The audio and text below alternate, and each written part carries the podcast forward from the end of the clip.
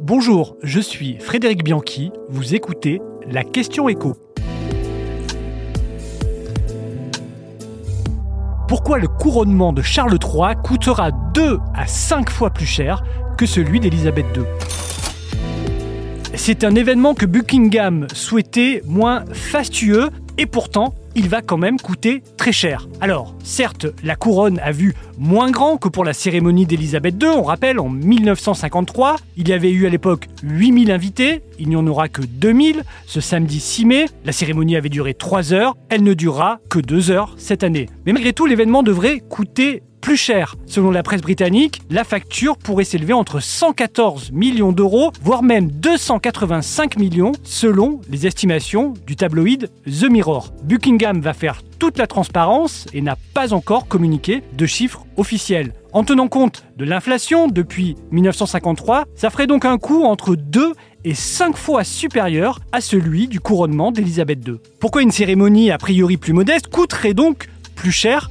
qu'il y a 70 ans, principalement à cause de la somme pharaonique allouée à la sécurité de l'événement. La presse britannique l'estime à 171 millions d'euros. 29 000 policiers seront en effet mobilisés durant la semaine, et ce, jour et nuit. Il faudra donc payer quantité d'heures supplémentaires, mais il y aura aussi 2500 officiers spécialisés, ainsi que des unités dites CBRN contre les armes chimiques, biologiques, radiologiques et nucléaires qui circuleront dans Londres. Ce sera l'une des plus importantes opérations de sécurité que le Royaume-Uni ait connue. C'est ce qu'a jugé le secrétaire d'État en charge de la sécurité du gouvernement. C'est que le monde a beaucoup changé depuis 1953 et le risque d'une attaque terroriste hante évidemment les organisateurs.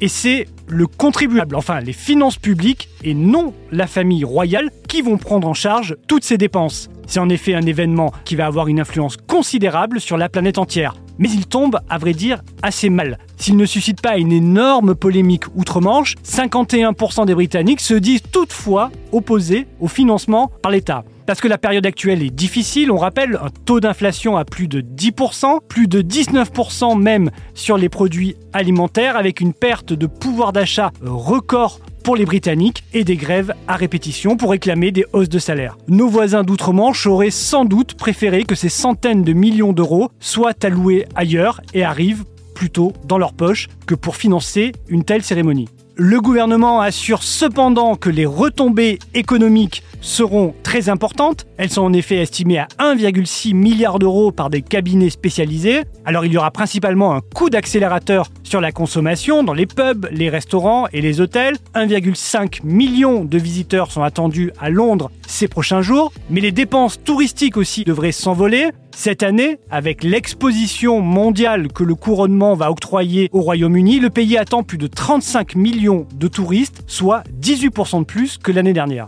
De quoi redonner du tonus à un pays qui a plus souffert que les autres avec le Covid et le Brexit et qui a perdu de son attractivité. Les dépenses du couronnement sont un peu vues comme un investissement marketing par le gouvernement.